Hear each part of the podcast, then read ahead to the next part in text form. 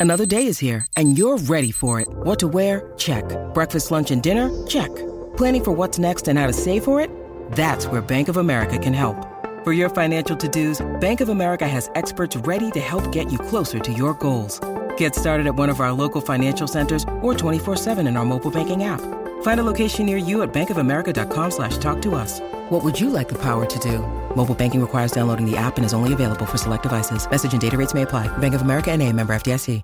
At Evernorth Health Services, we believe costs shouldn't get in the way of life-changing care. And we're doing everything in our power to make it possible. Behavioral health solutions that also keep your projections at their best? It's possible. Pharmacy benefits that benefit your bottom line? It's possible. Complex specialty care that cares about your ROI? It's possible. Because we're already doing it. All while saving businesses billions. That's Wonder made possible. Learn more at evernorth.com/wonder. This is Optimal Startup Daily, episode 296. Knowledge workers are bad at working, and here's what to do about it, by Cal Newport of calnewport.com. And welcome back to Optimal Startup Daily, or welcome for the very first time if you're just discovering this show. My name is Dan, and I'm here every single day, including weekends and holidays, bringing you some of the best blogs covering entrepreneurship, freelancing, and more. Today I've got a post from Cal, and uh, we're going to get right to it right now as we start optimizing your life. Knowledge workers are bad at working, and here's what to do about it by Cal Newport of calnewport.com.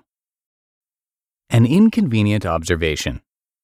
Knowledge workers are bad at working. I say this because, unlike every other skilled labor class in the history of skilled labor, we lack a culture of systematic improvement. If you're a professional chess player, you'll spend thousands of hours dissecting the games of better players. If you're a promising young violin player, You'll attend programs like Meadowmount's brutal seven week crash course, where you'll learn how to wring every last drop of value from your practicing. If you're a veteran knowledge worker, you'll spend most of your day answering email. As I've argued in my book, So Good They Can't Ignore You, this represents a huge opportunity for knowledge workers. If you can adopt a culture of systematic improvement, similar to what's common in other skilled fields, you can potentially accelerate your career far beyond your inbox dwelling, discomfort avoiding peers and cultivate passion for your livelihood in the process. But how do you adopt this approach in your specific job? This is the most common question I'm asked in response to this idea. In this post, I want to propose a tentative answer. Deep work. Knowledge workers dedicate too much time to shallow work, tasks that almost anyone with a minimum of training could accomplish. Things like email replies, logistical planning, tinkering with social media, and so on. This work is attractive because it's easy, which makes us feel productive, and it's rich in personal interaction, which we enjoy. There's something oddly compelling in responding to a question, even if the topic is unimportant. But this type of work is ultimately empty. We cannot find real satisfaction in efforts that are easily replicable, nor can we expect such efforts to be the foundation of a remarkable career. With this in mind, I argue that we need to spend more time engaged in deep work, cognitively demanding activities that leverage our training to generate rare and valuable results and that push our abilities to continually improve. Deep work, if made the centerpiece of your knowledge work schedule, generates three key benefits.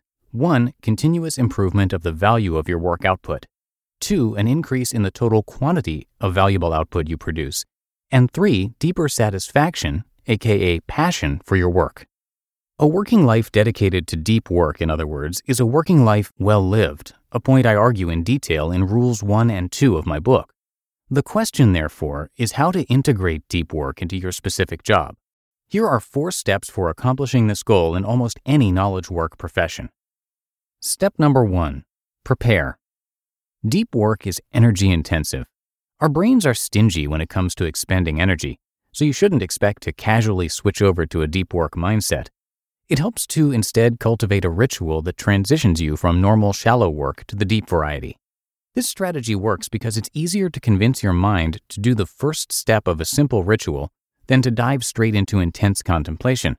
But once a ritual is begun, you've engaged your habit circuitry and can expect to come out on the other side ready to focus.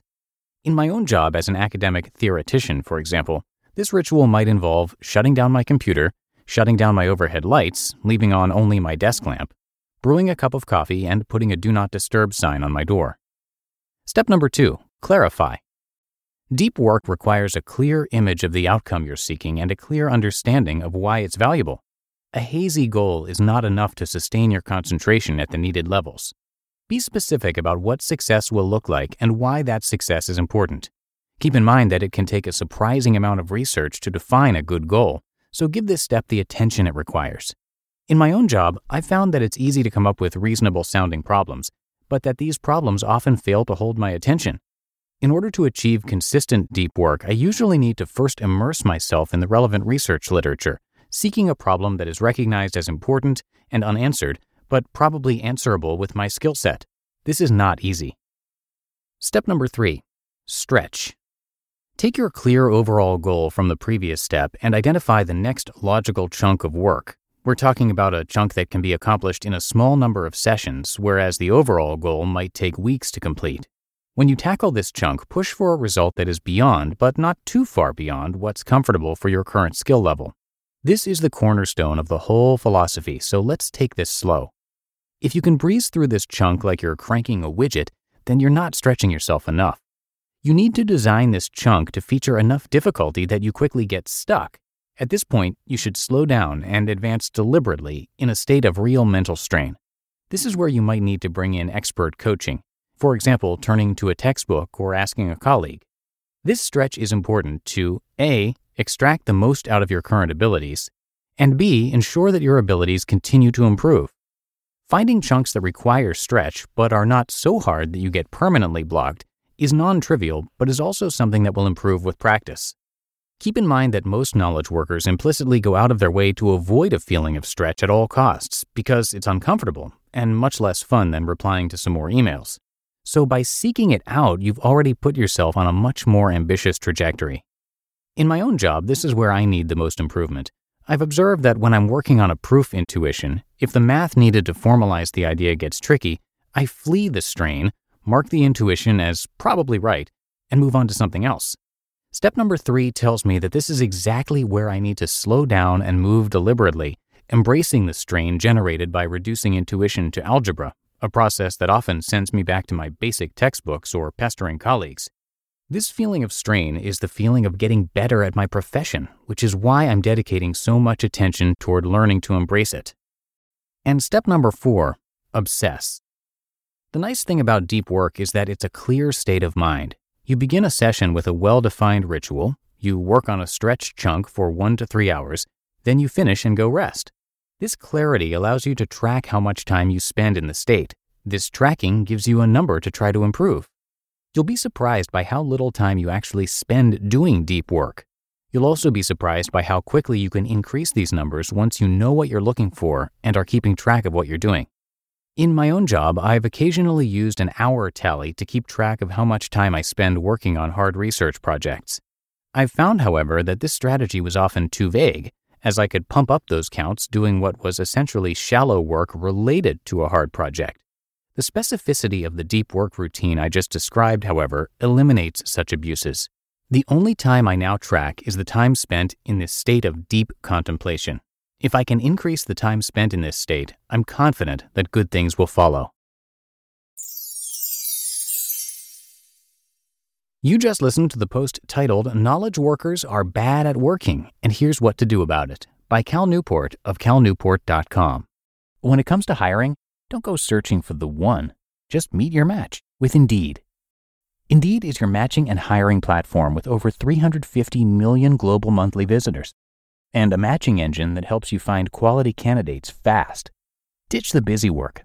Use Indeed for scheduling, screening, and messaging. 93% of employers agree. Indeed delivers the highest quality matches compared to other job sites. And one of the things I really love about Indeed is that it filters out those incompatible applicants. So when you're hiring, the process is much faster and you only have to consider applicants that are already likely to be a great fit. And listeners of this show will get a $75 sponsored job credit to get your jobs more visibility at indeed.com slash startup.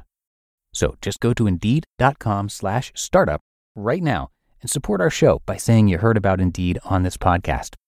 Indeed.com slash startup. Terms and conditions apply. And thanks to Cal for letting us share his post today.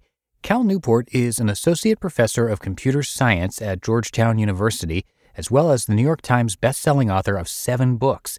His most recent, A World Without Email, talks about radically reimagining work so we can get past constant communication. So it's a really interesting read.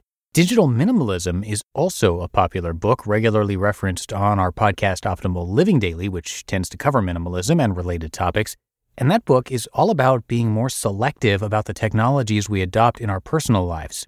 And another book of his, Deep Work, is super popular, sharing how focus is the new IQ in the workplace. So you can check those out, as well as his popular blog and much more on the Study Hacks blog at calnewport.com along with his podcast, Deep Questions. And thank you again to Cal for letting us share his work today and regularly across our network. And that'll do it for today here on Optimal Startup Daily. I sincerely thank you for listening and for being a subscriber of the show. Have yourself a happy Friday and a great start to your weekend, and I'll be right back here with you tomorrow, where your optimal life awaits.